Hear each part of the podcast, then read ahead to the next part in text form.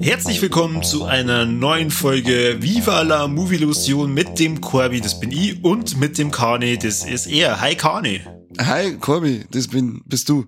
Ja, genau. Du, Kane, weißt du, was das heute für Folge ist? Also, mal abgesehen davon, dass wir heute eine Folge über Zimmer 1408 aufnehmen, aber weißt du, die wievielte Folge das heute ist? Boah, lecker, du weißt, ich hab's mit Zähnen nicht so und meine Finger klangen nur bis auf 11 aber ich hätte gemeint, dass das eigentlich die 111. Folge sein müsste. Na, das ist völlig falsch. Die 101. Folge. Die 101. Folge.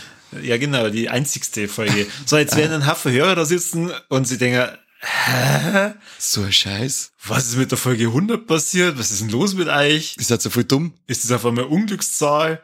Ja, schon. So ähnlich wie die Unglückszahlen in dem Podcast, über den wir heute reden, aber na, es hat einen völlig anderen Grund und zwar der beste Podcast der Welt, also wir, werden wir jetzt dann die hundertste Folge nur aufnehmen und zwar mit total verrückten Settings und mit Gästen und mit ähm, ähm, ähm. mit richtig krassen Scheiß. ah ja, genau, richtig. Mit einem richtig krassen Scheiß und äh, mit einem richtig krassen Thema. Brutal. Und das verraten wir mir nämlich nicht. Nein, auf keinen Fall. Aber wir, da habe ich schon gesagt, Alter, das ist ein logistischer Aufwand. Die Gäste, wir müssen die Hotels organisieren, die Flüge, wer wann wen abholt. Also richtig krasser Scheiß, richtig krass. Also ich kennt sich da auf was gefreien. Folge 100, das wird fucking episch. Ja, der Mike ist eigentlich nur noch ununterbrochen am Telefon, äh, muss Fragen beantworten, die Presse versorgen. Brutal. Also der ist schon ordentlich beschäftigt, deswegen haben wir mir gesagt, du Mike, hey, chill halt einmal und äh, lassen Kanye und me die 101. Folge aufnehmen, dass die Leute schon mal zumindest nicht eine Woche ohne einen Podcast auskommen müssen. Das war schlimm. Aber ähm, ihr dürft echt, ihr dürft echt gespannt sein. Also die 100. Folge, das ist so ein fucking Mindblow, das ganz aus ist. Unglaublich. Also wirklich riesen Respekt an Mike, wie der das alles so organisiert, die Logistik, als war der Fachmann für Lagerlogistik, als, war, als hätte er es gelernt. Der ist brutal. Gerade, dass er mit dem ja. Stapler um anfährt. hey, für was soll man ihm den Staplerschein dann geben? Das frage ich mich jetzt auch. Scheiße. Schreibst du mir, schreibst du mir auf, da reden wir damit drüber. Okay, passt. Hm, so. Gut, wir reden heute über einen Film namens Zimmer 1408. Und äh, da der Kani halt stimmlich ein bisschen angeschlagen ist, frage ich einfach mal an Kani, du, Kani, willst du die Handlung erklären oder so ich? Nein, ich darf halt gerne ein bisschen weniger reden, weil das Herz ist, ich höre mich richtig asozial an. Hab irgendeinen, irgendeinen Scheißtrick im Rauchen eingefangen und darf geil Antibiotika einfressen und Bier dazu trinken, damit es weggeht. Deswegen überlasse ich es hauptsächlich an Corby reden und werde gerade dumme Kommentare einwerfen. Jetzt fragt sich der ein oder andere, okay, wo ist der Unterschied zu sonst? Ich werde es noch extremer und dümmer machen als sonst. Das ist der Unterschied. Ja, Gott sei Dank, Gott sei Dank. Also in Zimmer 1408 geht's um den Schriftsteller Mike Enslin, gespielt von John Cusack. Den kennt man auch aus äh, grandiosen Filmen wie 2012, wo er äh, für mich eine meiner Lieblingsrollen spielt, aber da werde ich vielleicht später noch was dazu sagen, weil John Cusack hat die besten Gesichtsausdrücke der Welt. Und jedenfalls der Schriftsteller Mike Enslin ist dafür bekannt, dass er so Horrorbücher schreibt. Beziehungsweise er schreibt so Bücher wie die zehn gruseligsten Hotels oder die zehn gruseligsten äh, Friedhöfe. Und der schreibt eben da so, so Grusel, Ratgeber oder Gruselguides, wo halt die, die Leute sie dann äh, schlau machen können, hey, wo sind so die gruseligsten Orte und wo spukt's wirklich? Während seiner Recherche kriegt er dann eine Postkarte, wo drauf steht, er soll nicht ins Zimmer 1408 gehen, und zwar in dem Dolphin Hotel in New York. Und daraufhin denkt er sich, aha, okay, cooler Marketingtrick, ich möchte ins Zimmer 1408 im Dolphin Hotel. Logisch, logisch. Dann kriegt er das Zimmer aber nicht. Dann geht er mit seinem Geschäftsführer oder mit seinem, äh, wie nennt man das, äh, Buchmanager, Autorenmanager. Ja, ja keine Buch, Ahnung. Buchmanager heißt es, genau. Genau, der Buchmanager, der Kindle, kommt dann und sagt dann, hey, äh, ich sorg dafür, dass du da das Zimmer kriegst, weil das darf man gar nicht. Und also ein Hotel darf ein freies Zimmer nicht verweigern. Tja, dadurch kommt er dann in das äh, Zimmer 1408. Davor tut ihm der Geschäftsführer von dem Hotel nur mal äh, wärmstens davon abraten. Das ist der Mr. Ähm, Olin, oder? So spricht man aus. Ich glaube schon. Der Hotelmanager. Genau, gespielt von Samuel Jackson und dann ist er in dem Zimmer und merkt dann, hui, hui, hui, hui, hui, hui. Das ist ja doch tatsächlich ganz schön gruselig. Also er merkt es nicht von Anfang an, sondern im Laufe der Zeit. Und äh, ja, ich denke mal über die einzelnen Details, wo man dann merkt, dass das Zimmer ganz schön böse ist, wenn wir mir jetzt reden. Oder Kani, sagst du, naja, der Film verspricht eigentlich überhaupt nicht das, was er suggerieren möchte und ist überhaupt nicht gruselig. Ja, schon. Äh, ich habe den damals im Kino gesehen und ja, der hat schon so einige Dinge gehabt, wo es mir eiskalt am Bugel runtergelaufen ist und wo es mir sauber gerissen hat. Er hat den einen oder anderen Jumpscare drinnen, der dir mal ordentlich die Hoden in die Bauchhöhle schießen lässt. Ja, seit dem Kino habe ich dann nochmal gesehen und habe mir jetzt für die Vorbereitung einen Director's Cut und die Kinofassung hintereinander angeschaut funktionieren beide für mich, wobei für mich die Kinofassung äh, am besseren funktioniert, weil die 10 Minuten Unterschied, also die ist 10 Minuten kürzer ungefähr, da zirkt es ja ein wenig, finde ich, wenn er äh, fast zwei Stunden dauert. Ja, vielleicht können wir schauen, dass wir über die äh, Enden äh, eher so Richtung Ende zum Podcast. Die können wir dann da einmal schwätzen. Ja. Genau, genau, dass wir dann darüber reden. Weil der Film ist zwar jetzt auch schon etwas älter, also ist 2007 rausgekommen, gedreht vom äh, Michael Hafström, ein Schwede, glaube ich. Warte, Moment, nicht, dass ich irgendwas falsch sage. Ja, ein, ein, ein Schwede. Seit wann interessiert dich das, ob du was falsch sagst? Tja, wenn der Mike schon nicht dabei ist, dann interessiert mich das schon. Okay. Der Film basiert auf einer Kurzgeschichte 1408 von Stephen King. Der hat ein äh, so ein Sammelband mit Kurzgeschichten veröffentlicht äh, namens Im Kabinett des Todes.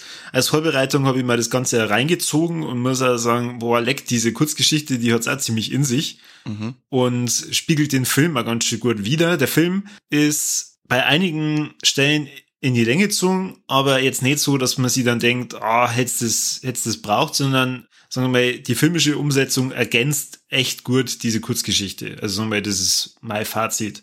Und das Schöne ist ja, Stephen King Geschichten lassen sie immer entweder sehr, sehr, sehr, sehr, sehr, sehr, sehr gut verfilmen als Horrorfilm oder sehr, sehr, sehr, sehr, sehr schlecht. und für mich ist Zimmer 1408 eine der ersteren Filme. Also ist schon sehr gut umgesetzt worden.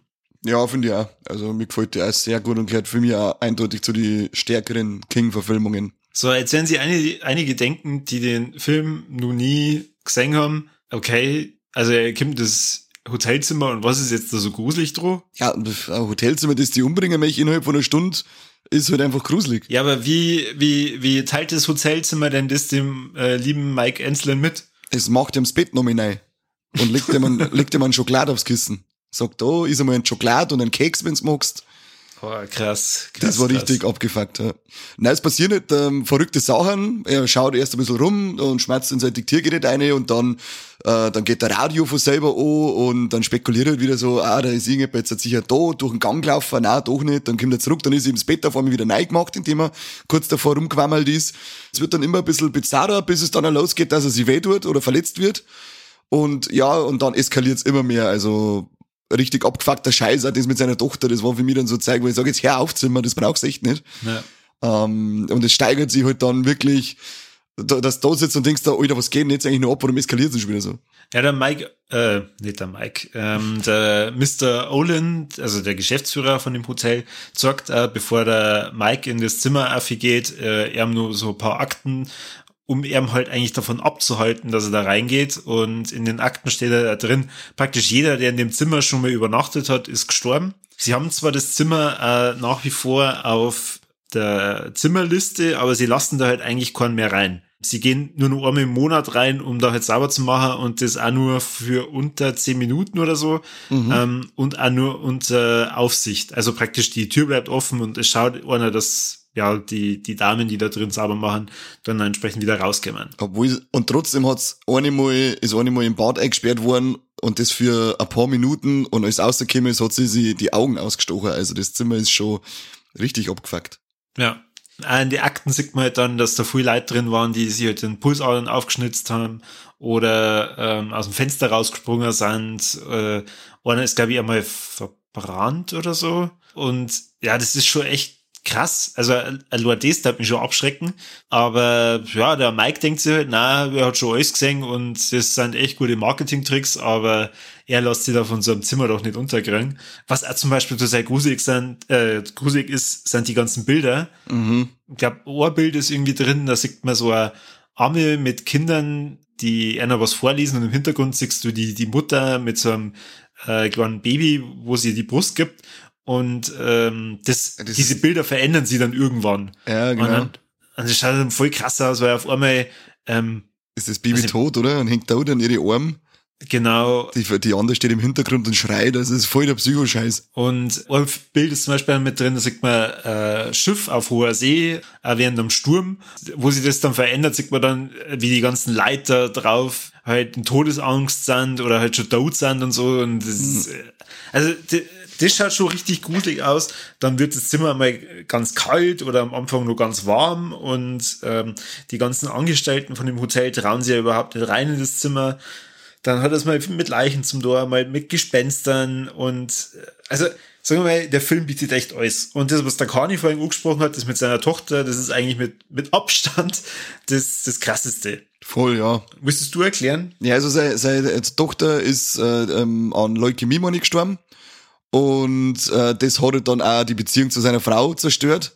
Ja, und dann geht's auf einmal los, dass er, ich glaube, ein Geburtstagsvideo, oder? Von sie, von, läuft auf einmal im Fernsehen, also so, so Videoaufnahmen von äh, damals, als sie noch gelebt hat.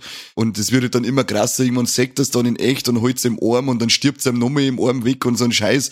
Ich sag jetzt, Alter, jetzt nicht auf, dass du gar so fertig macht. Brauchst du das. Aber vor allem, sie, sie stirbt ja so weg, ähm, wie das zu Asche zerfällt, oder? Ja, genau. Zuerst äh, ist ja dann der Körper äh, total äh, lasch und hängt drinnen und dann zerfällt sie nur zur Asche in seine Hände. Sagst ja, also, äh, brauchst du es? Ich bin raus.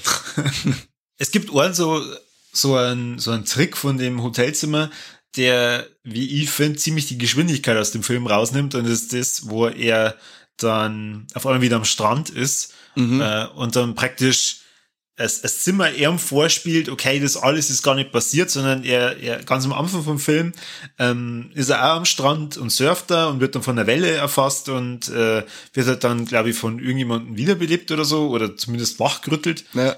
Das Zimmer lässt ihn halt dann einem einmal ertrinken und er ist dann aber wieder am Strand und dann im Krankenhaus und dann kommt seine Ex-Frau und kümmert sich um ihn und dann vergeht irgendwie gefühlt eine Woche und das nimmt nun mal so dermaßen die Geschwindigkeit raus, das finde ich ein bisschen schade. Andererseits, ja, sonst hätten sie wahrscheinlich ja einfach eins zu eins diese Kurzgeschichte verfilmen müssen. Und es hat, finde ich, eine sehr coole Szene drin, wenn sie dann den Raum einreißen, dass er dann wieder im Ding drinnen steht, im Hotelzimmer. Das finde ich ist ziemlich geil umgemacht worden. Ja, aber die zehn Minuten müsste hier, die ziehen sich schon. Die sind lang und die sind halt im Director's Cut auch nochmal länger als schon in der Kinofassung. Das stimmt. Also das ist echt eine zirke Stelle, die sehr das Tempo rausnimmt. Und eigentlich das einzige Highland, äh, Highland, ja, der einzige Highland, das bin ich. Das einzige Highlight ist eben dann äh, die Auflösung, dass er doch nur im Zimmer ist und die Typen dann in der Poststelle, wo er ist, auf einmal anfangen, die Wände einzureißen und dahinter kommt dann wieder das Zimmer hervor. Das ist, finde ich, ein ziemlicher, ein ziemlich gemeiner Zug wieder mal von dem Zimmer und ein richtig cooler What the fuck Moment. Aber die Zeit bis dahin ist ein bisschen, dass du sagst, okay, ähm, lass mal vielleicht viele laufen. Ja. Aber das ist schon so die einzige Länge, die der Film hat, finde ich. Ansonsten ist der echt schön knackig für, äh, dargestellt, bis auf dem, also ich rede vor der Kinofassung jetzt, da ist er im Großen und Ganzen schön knackig. Der Director's Cut ähm, hat halt durch, durch diese Längen und auch durch das eher, äh, ja, wie soll ich sagen, weniger schockierende Ende einfach nur mal so, so, so eine Flaute, finde ich, äh, was, was dem Film echt früh im Tempo dann abgenommen hat. Ja, im Director's Cut, man, ich wollen so ein bisschen mehr seine Figur noch beleuchten und seine Verhältnisse zu seinem Vater vor allem, weil ich mir das sind ja, glaube ich, zwei oder drei Szenen, wo es dann Gespräche zwischen ihm und seinem Vater noch mal mitnehmen, die, die ja, brauche ich nicht.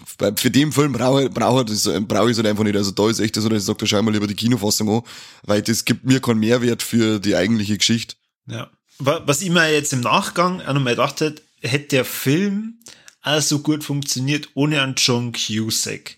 Also ich meine, es kommt natürlich immer auf den Schauspieler drauf oh, aber ich finde, der John Cusack hat da schon eine echt geile äh, Performance abgeliefert.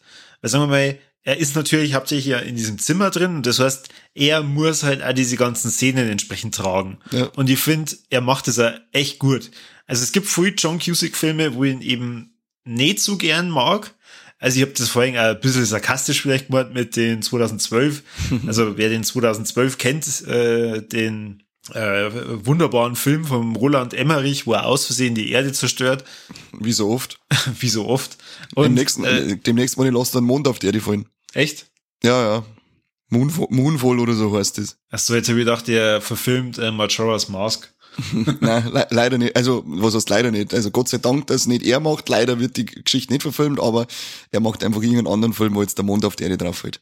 Ich finde, in, in 2012 hat der John Cusack eine meiner allerliebsten, geilsten Szenen in der äh, Filmgeschichte. Und zwar, wo ich mir denk, Kruzifix, jetzt hat der schon eineinhalb Stunden lang gefühlt alles gemacht in dem Film. Also äh, sämtliche Personen, die da irgendwie wichtig sind, mal gerettet, äh, ein Vulkanausbruch miterlebt, ein Tsunami auf irgendeine Arche draufgekommen und was weiß ich. Und dann irgendwie zum, zum Schluss gibt's auch so eine Szene, da muss er dann auch noch irgendwo runtertauchen und dann schaut er so in der Kamera und dieser Blick in die Kamera, die hat, die hat mir so dermaßen aus der Seele gesprochen, so, echt jetzt, der ist Arno. Ich, ich habe den, ich hab den nur im Kino gesehen, den 2012 und seitdem nimmer. Ich muss, vielleicht muss ich ihn nochmal anschauen, allein für die Szene, das möchte ich jetzt auch wissen. Ohne Scheiß, wenn ich mal den Film anschaue, dann mal ne, neben den coolen Effekten, wie die Welt halt zerstört wird, ist das mit Abstand meine Lieblingsszene, weil ich mir denke, er, dieser Blick sagt einfach alles. Ich, ich glaube, der hat ja durch diesen Blick äh, Roland Emmerich äh, eigentlich suggeriert, Alter, ist jetzt da nicht einmal gut. So viel zählst du mir nicht, lass den Scheiß.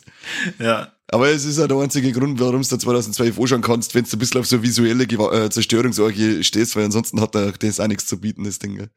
Ja. Weg vom schlechtesten äh, Film, der mir jetzt gerade eingefallen ist, wo der John Cusack mitspielt, äh, zu einem der, der besten, wenn er vielleicht sogar dem besten, 1408 wird hauptsächlich durch ihn getragen. So ein bisschen spielt natürlich ja diese coole Rolle vom Samuel L. Jackson mit, auch wenn das überhaupt nicht dem Charakter entspricht, wie der in der Kurzgeschichte ist. Okay. Also in der, in der Kurzgeschichte ist es, glaube ich, so ein kleiner, dicker, weißer Mo, der ein bisschen unbeholfen ist. Und das passt halt eigentlich da zu, zu dem ähm, Mr. Olin überhaupt nicht, der, den da der Samuel Jackson spielt. Allerdings ist er halt eher echt einfach cool. Ja, und wenn ich mir das jetzt so anhöre, dass das so ein unbeholfener Typ war, dann finde ich eigentlich die, die Entscheidung, äh, wie sie den Charakter jetzt so gelegt haben, eigentlich cooler, weil das echt, äh, weil dadurch halt wirklich ein, ein cooler Dialog entstanden ist zwischen den zwei, finde ich. Weil wenn du jetzt vorstellst, dass der Junge in der Städte recht unbeholfen ist, der dann gar nicht weiß, was er gegen so einen wortgewandten Typen äh, äh, entgegenwirken soll, dann, ja, was, was, was, was, sollen, was sie denn groß schmerzen? Ja, Also, kleiner, dicker Fettsack, lass mich jetzt in das Zimmer, ey. wahrscheinlich auch nur mit Glatze. Ja, genau, auf den Kopf gespuckt. Wie man es bei Michael wieder dann. Psst. Okay, stimmt, das darf er nicht wissen. Du hast bestimmt wieder tausend Easter Egg Informationen und Hidden Infos. Du hast da bestimmt neben den zwei Kinofassungen auch nur das Making of geschaut. Ich hab tatsächlich ähm, das Make, die Making-of-DVD noch laufen lassen, weil ich die ultra geile, schöne äh, Special Edition noch heim hab dazu. Aber die, da ist ehrlich gesagt nicht so viel dabei. Okay. Das, da ist wirklich, das ist wirklich eigentlich ein total belangloses Making-of, weil das sind, ja, es sind zwar fünf so Kategorien, wo du erst denkst, boah, das hört sich cool und das hört sich cool, am Ende ist es aber nur eine Selbstbeweihräucherung von, wie toll das der Dreh war. War er toll? Ja, ja, es ist das typische, ah, der Regisseur war so toll und ich arbeite so gern mit seinen Regisseure und der Regisseur, ah, die Schauspieler waren so toll und ah, alles war so toll und es war so schön und oh, und das so, wir sollten am Ende nur eine riesige Bukake-Party gemacht, auf den kommst du in Scheißinterviews. Äh, total belanglos, kann man sich getrost schenken. So einzig Coole war halt wirklich dann gewesen, so das Making-of mit dem Hotelzimmer, das ja da auf so einer, auf so einer Maschinerie, sage ich jetzt mal, draufsteht, damit sie es wirklich dann auch anheben können und drehen und wenden und äh, alles einlassen können. Aber davon siehst du einfach sauber zwingen Okay. in dem Making-of. Also in meinen Augen ziemlich un äh, uninteressant. Ich hab mir gedacht, mit so Selbstbeweihräucherung, das hätte ja ziemlich gut zu unserem Podcast passt. Ja, aber da ist ja gerechtfertigt. Okay. Das muss auch dazu sagen, wir sind wieder wirklich richtig geil. Aber ich darf nie sagen, dass ich tolle Kollegen habe, das darf ich nie sagen. Hey.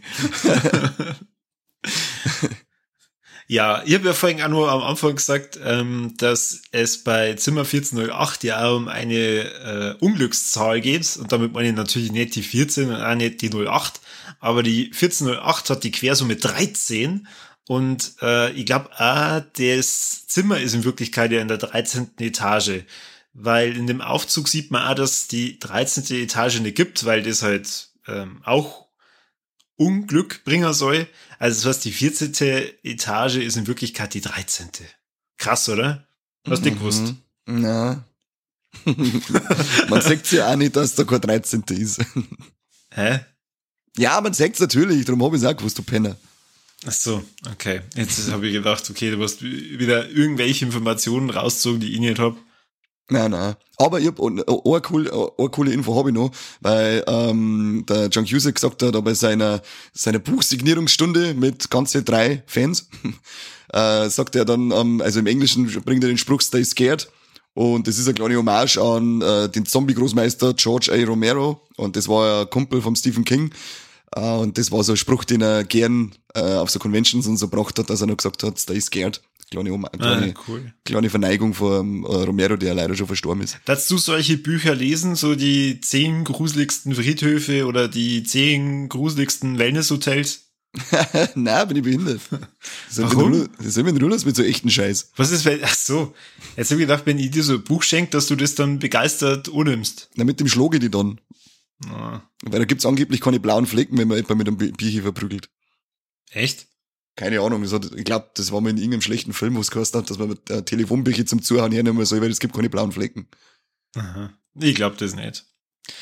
Ja. Probieren wir Ja aus. gut, dann, dann gibt's ja eigentlich nur noch eine Info zum Sagen, und zwar die wichtigste, und zwar, wie viel hat der Film eingenommen und wie viel hat der Film kostet? Kani, du weißt das, oder? Natürlich nicht. Okay, ich sag's dir.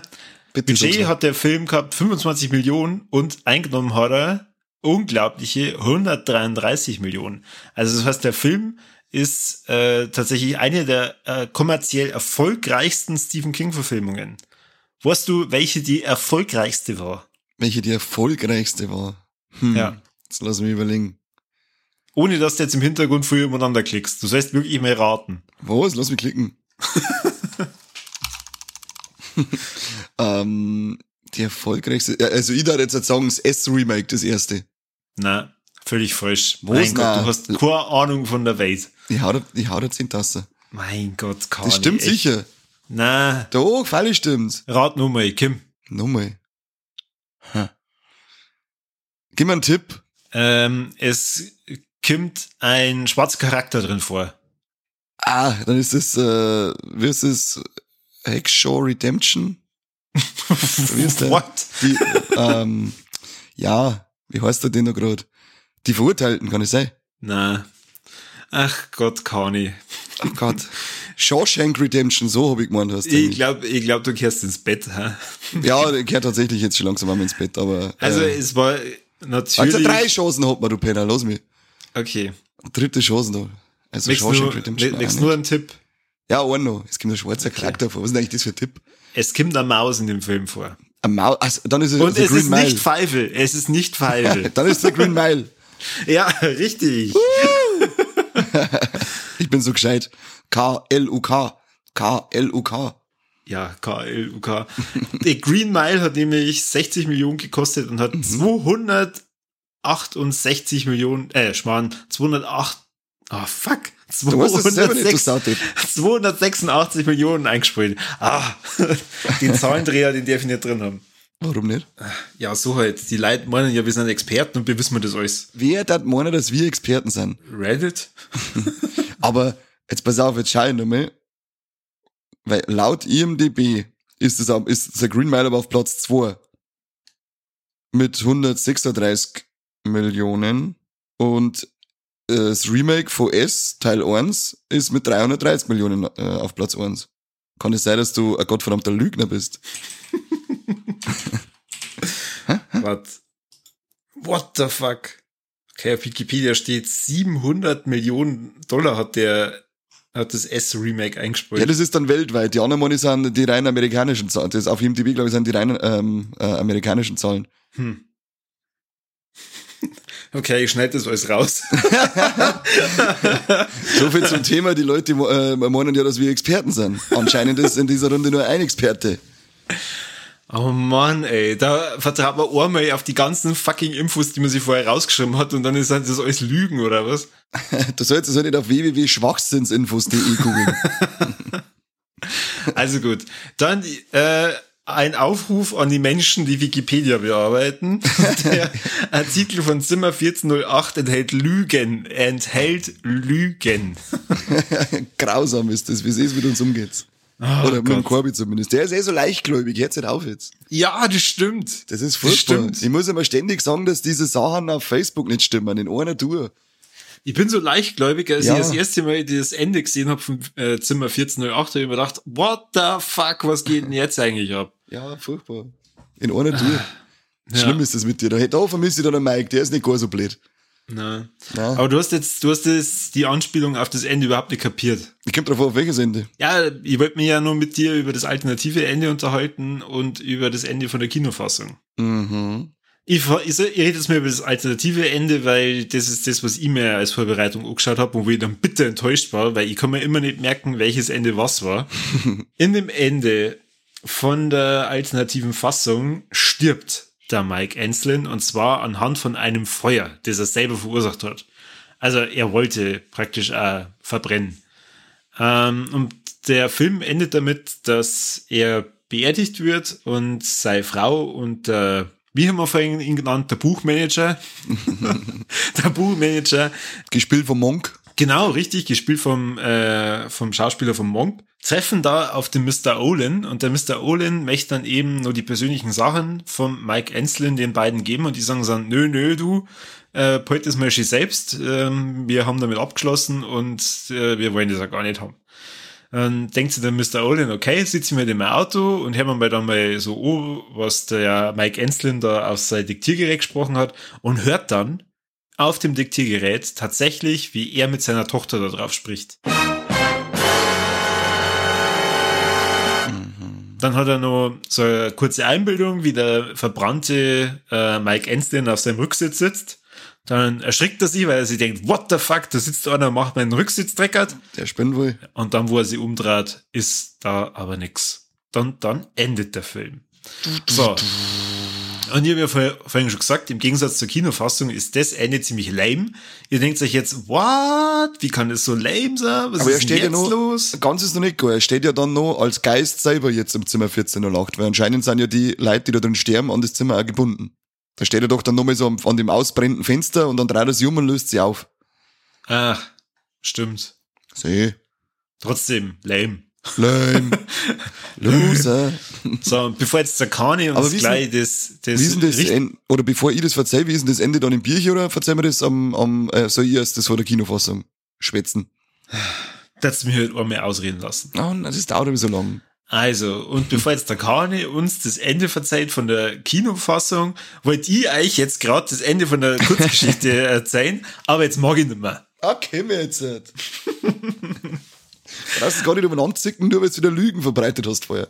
Also in dem Ende von der Kurzgeschichte ist es ein bisschen ähnlich. Und zwar, er kommt irgendwie aus dem Zimmer raus und zwar auch dadurch, dass er sie anzündet. Er läuft aber halt dann in Flammen aus diesem Zimmer raus und wird dann von einem anderen Gast, der sie gerade Eis geholt hat, gelöscht. Und der war dann nur kurz davor, dass er in das Zimmer reingeht und der Mike Enslin hat ihn dann, glaube ich, da irgendwie davor abgehalten und dann praktisch dadurch gerettet. Und der Mike Enslin lebt halt dann danach nur weiter und sperrt aber dieses Diktiergerät weg, weil er nichts mehr davor hören möchte. Er will nie wieder irgendwas damit zum Tor haben.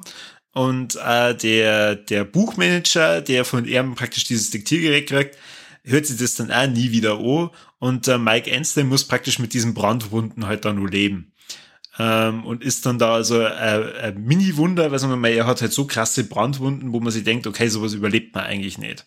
Mhm. Genau, und sagen wir mal, das Schockierende halt in der Kurzgeschichte ist insgesamt, dass man durch das Diktiergerät halt auch viel so ganz ähm, strange Momente mit aufgenommen hat und mitkriegt, wobei da geht's äh, tatsächlich darum, also zumindest kann man kann man das so interpretieren, dass er direkt mit dem Dämon von dem Zimmer gesprochen hat, und zwar über die Telefonanlage, weil er im äh, Film ruft er ja einmal bei der Rezeption an. Mhm. In dem Buch, wo er eben da anruft, da hört er halt dann so eine Stimme und die sagt halt dann, ah ja, ähm, ich werde all deine Freunde töten und alle, die du kennst und all deine Familie und ähm, zählt dann also Zahlen runter. Also ist im Bier hier direkt äh, beschrieben, dass das Zimmer vom Dämon besessen ist, oder wie? Ja, wie schon gesagt, das interpretiert man halt dann, ähm, ah, okay. weil die, diese Stimme, die da mit ihm spricht, halt schon sehr dämonisch erklingt und halt mhm. ne, nicht menschlich. Mhm. Aber da wird gar nicht so stark auf irgendein Thema mit der Tochter oder so eingegangen. Da kommt zwar auch seine Ex-Frau vor, aber ja, wie schon gesagt, das hat jetzt äh, weniger mit der, mit der Tochter dann so zu tun, wie jetzt eben das Ende von der Kinofassung ist. Ah, okay. Dann darfst du jetzt äh, was über das Ende von der Kinofassung verzeihen. Ja, eine, äh, eine Konstante zieht sich durch alle drei Enden. Äh, er ist ein Feierteufel und kennt dann die Bude an. Mhm. Nur in der Kinofassung kommen dann Feuerwehrler und hauen die Tier auf und er schreit noch, na, geht's nicht einer. Dann sieht man nur so die Zahlen von 1408 von der Tier verlaufen dann und man sagt dann Samuel Jackson nur, wie er sich denkt, ha, gut gemacht, oder wie er sagt, gut gemacht, Mr. Henslin. Und er liegt dann im Krankenhaus bei seiner, seiner Frau, ähm, sitzt an seiner Seite oder Ex-Frau, weiß jetzt gar nicht, wann die zu der Zeit noch verheiratet, wurscht. Äh, und er fragt sie nur so, bist du jetzt echt da, sind wir mir echt da? Dann sind sie wieder bei ihm daheim und er sagt nur so, ja, er hat jetzt ein erstes Mal keinen Bock mehr auf Geistergeschichten, den Schmarrn lässt jetzt bleiben, das Dolphin Hotel ist jetzt auch erst damit zu. Sie möchte dann seine Sachen verdammen und dann finden sie auch wieder besagtes ähm, Diktiergerät und äh, dann lässt es mal kurz abspielen und dann hören sie auch die Stimme seiner äh, einer verstorbenen Tochter drauf. Und dann, sie schaut ganz entsetzt, er schaut so, ich hab's doch gesagt mäßig und dann ist Gore. Und dann ist Score. Und der Zuschauer sitzt da und denkt sich, wow, krass, Alter, er hat sich nicht eingebildet und das hat er sich gegeben, bam. Alter. Ja. Ich hab's immer gesagt. Tatsächlich finde ich schon, dass die Kinofassung das bessere Ende hat, weil das halt am Ende nochmal so ein, so ein Schlag ist. War krass, er hat das, er hat sich das wirklich nicht eingebildet. Und es ist auch, wie, wie ich vorher gesagt habe, mit dem Director's Cut, das Ende ist halt einfach ein bisschen kürzer und knackiger weil das Ende vom Director's Cut, das ist halt dann auch wieder so ewig mit der Beerdigung und dann, hey, kann ich mit dir nur schmatzen, na, lass in Ruhe und dann sitzt er im Auto. Das ist einfach, einfach wieder ein bisschen, Daumen einfach ist jetzt lang. Ja, richtig. Und Längen sind scheiße. Deswegen kommen wir jetzt auch zu unserem Fazit. Kauni, mhm. was hat dir gut gefallen und was hat dir nicht so gut gefallen? Uh, was mir ganz gut gefällt, wobei er mir eigentlich gar nicht gefällt, ist der komische Gichtel mit der hohen Stirn, der irgendwie aus dem Nichts daherkommt und mit dem Hammer umeinander haut das ist so ein ekliger Depp, aber mir, mir reißt, mir hat's das so gerissen und jetzt mal wieder hat's mir so gerissen vor dem Idioten. Das, das finde ich, ja, schau doch nicht an. Seine komischen Haaren, seine, seine, mit seiner komischen Fresse, auf alle Fälle, den finde ich so geil, weil der so unerwartet daherkommt. Das ist äh, einer von meinen äh, krassesten Schockmomente, die ich jemals in einem Kino gehabt habe, dass der auf einmal von hinten aufzieht und auf einmal mit dem Hammer einschlagen mich. Äh, ist immer noch mein Highlight und was ich richtig kreislig finde, ist die Explosion, die es da eine animiert haben, wo dann die Flammen aus den zwei Fenster ausschießen, wenn du dich daran erinnern mhm. kannst. Das ja. ist, also warum lasse ich das nicht einfach weg? Das hat's nicht gebraucht und das schaut so endlos schlecht aus, wirklich so schlecht, da, da, da sitze ich dann einfach da und denke mir, warum? Das muss ich doch sehen, wenn ich den Film herrichte. ich sage, weißt du was, den, die einer, den einer Frame mit den kreislichen Flammen, die lassen wir jetzt einfach weg. Weil ich glaube, es haben alle gesehen, dass das Ding lichterloh brennt und das wissen sie auch, ohne dass jetzt die Flammen, die kreislichen Flammen aus dem Fenster ausschießen. Das ist mein absolutes No-Go in dem Film, weil das so hässlich wieder mal ist. Aber ja, ich weiß nicht, wer da oft einmal seinen Segen für die Effekte äh, vergibt. Die Leute, die kennen und nicht volle Sehkraft äh, äh, haben. Ja, da haben sie wahrscheinlich einfach wieder gespart. Ja, an der falschen Stelle wieder mal. Aber sie hätten halt einfach an der Zeit sparen sollen. Hätten sagen sollen, wisst ihr was, lassen wir einfach weg, komplett, sparen wir uns komplett. Aber nein, äh, sie haben zu wenig gespart. Okay. Was sagst du? Also, mein Lieblings Moment aus dem Film ist der Moment, wo er, also das baut ein bisschen auf deinem Gichtel auf. Und zwar, das ist das, wo er an dem Fenster steht und durch dem einen anderen gegenüber mhm. von der Straße winkt, wo er dann merkt, okay, der macht irgendwie alle Bewegungen nach, die ich selber mache. Und wo er dann am Ende von der Szene dann eben genau der Gichtel auf einmal von hinten kommt boah, leck, und da reißt es mir jedes Mal, wo ich mir denke, boah, voll, voll krass. Grausam ist das. Das ist halt richtig geil. Und ähm, das, was mir nicht so gut gefällt, das habe ich vorhin schon mal erwähnt, das ist halt das, wo er dann ertrinkt und dann wieder am Strand aufwacht und dann geht alles wieder so, so ruhig mhm. vonstatten. Und das nimmt so viel Tempo aus dem Film raus, weil wo ich mir nicht angeschaut habe, da habe ich mir gedacht, boah, ab dem Moment, wo er in dem Hotelzimmer drin ist, da, da gruselt's einen schon so richtig. Mhm. Und das kannten so schön bis zum Schluss durchziehen, wenn dieser Break nicht drin war. Und ich finde, also nicht, nicht einmal dieser Moment, wo es dann das Zimmer zaun und er dann am Ende wieder im Hotelzimmer drin ist, das finde ich null gruselig. Also alles, was halt von dem Strand bis dahin passiert, ist ja belanglos. Ja, bis auf das, da kommt er das mit seiner Tochter nochmal, oder dann? Kommt, die kommt da ganz zum Schluss nochmal, oder? Wenn sie in seine Arme nochmal stirbt.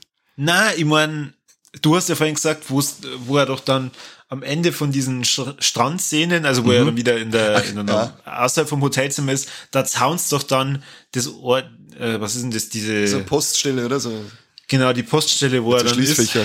Und dann ist er wieder im Hotelzimmer. Und genau. dann, wo er wieder im Hotelzimmer ist, ja, da, da baut sie dann schon wieder so dieser, dieser Horror-Flair auf. Ja. Aber davor, das nimmt dem so viel Tempo raus was halt leider äh, so Einschlafpotenzial dann hat, weil du, du bist die ganze Zeit so, so gestresst, weil es so gruselig ist und auf einmal, ah, oh, okay, jetzt äh, kann, kann ich mich wieder ein bisschen beruhigen und runterkommen und dann und dann wachst du wieder auf und der ist tot. Tolle Wurst. Ja. To tolle Wurst. Das ist anscheinend Tochtersuppe. Offenbar. Gut, dann kommen wir nur zum Triple Threat. Carney. Triple Threat. Triple Threat ich drehe es halt mal um, weil wir sind ja jetzt in der 101. Folge und wir müssen ja das ein bisschen besonders gestalten und zwar. 101. heißt doch das. Kämmern tote Tiere vor. Äh, neu. Okay, krass. Kämmern dann Trompeten vor? Schon wieder neu. Und kämmern dann Titten vor? Ich möchte es gar nicht laut sagen, aber ich glaube, dass wir mir wieder ein neu sagen müssen. Oh Mann, ja, dann hat der Film ja nichts zu bieten. Das ist tatsächlich wahr. Der ist eigentlich äh, ziemlich langweilig. Nicht gerade die Phase, äh, wie er wieder beim Surfen absauft, sondern alles ist langweilig. Und was machen wir dann mit unseren Hörer? Die lassen wir jetzt ganz allein im Zimmer 1408 oder wie? Ja, weil ich hock mir die langweilige Scheiße nicht ein. Kann sich anschauen, wer mich, aber ich nicht. Dann an unsere lieben Hörer, sagt uns, äh, wie findet ihr 1408? Wie findet ihr 2012 mit dem John Cusack? Äh, empfindet ihr das also wie ich, dass er in dieser einen Kamerastellung genauso zum Roland Emmerich schaut, wie ich mich da fühle und so, Alter, jetzt reicht's aber noch mal. Und welche Verfilmungen vom Stephen King sollen wir als nächstes uns vornehmen? Sagen wir mal, wir haben ja jetzt schon äh, festgestellt, The Green Mile wird in äh, Wikipedia fälschlicherweise als der kommerzielle Hit schlecht, schlechthin bezeichnet, obwohl es eigentlich It ist, also S, das Remake, wo der K nicht mehr wieder recht gehabt hat. Aber. K-L-O-K, ich sag's nochmal. Nein, du hast K-A-N-E, Trottel. Oh Mann. Und der Kani sagt euch jetzt nur, was soll es machen darf und vor allem auf welcher grandiosen neuen Plattform wir jetzt sind. Ja, es darf wie immer liken, teilen, kommentieren und uns äh, oder beziehungsweise eine Freund und Freundinnen und alle erzählen, wie toll das wir sind und sollte jetzt jemals eine Postkarten kriegen, wo es in irgendein Zimmer eingeladen wird, da gehen wir nicht hin, Leute, gell? Also, wenn uns eins was gelernt hat, dann, äh, wir fahren nicht blind auf irgendwelche Einladungen hin, außer sie kommen von Viva la Move Illusion, die euch einla einladen, auf Reddit vorbeizuschauen, weil wir kennen uns zwar nicht aus, was das alles sein soll, aber wir haben uns jetzt da einfach mal angemeldet und einen Account gemacht. Genau. Ganz viele Leute haben uns gesagt, da geht's endlich auf TikTok. Wir wollen dich auf TikTok haben. Wann können wir die ersten Viva la Movilusion Videos auf TikTok? Dann haben wir mir gesagt, ja, okay. Wir reagieren auf das, was unsere Fans sagen und jetzt sind wir auf Reddit. Genau. Weil, bevor ich auf TikTok gehe, äh, hau ich mir lieber einen rostigen Nagel ins Knie. okay. Verschreisen die wahrscheinlich sind wir ab der 102. Folge 102. Folge. Oh Gott, das klingt echt furchtbar, gell? 101. 102. Die 102. Folge. Da sind wir nämlich dann wahrscheinlich auf TikTok. dann äh, ohne Kanne. Ich verabschiede mich dann schon mal. Ja, okay. Wenn du Gott, das ist eine so eine Vollidioten-Plattform, das hältst nicht aus. Das weißt du doch gar nicht. Du bist ja gar nicht auf TikTok. Ich weiß es. Ich krieg tausend Videos von irgendwelche Leute, die meinen, dass es lustig ist. Und es ist nicht lustig.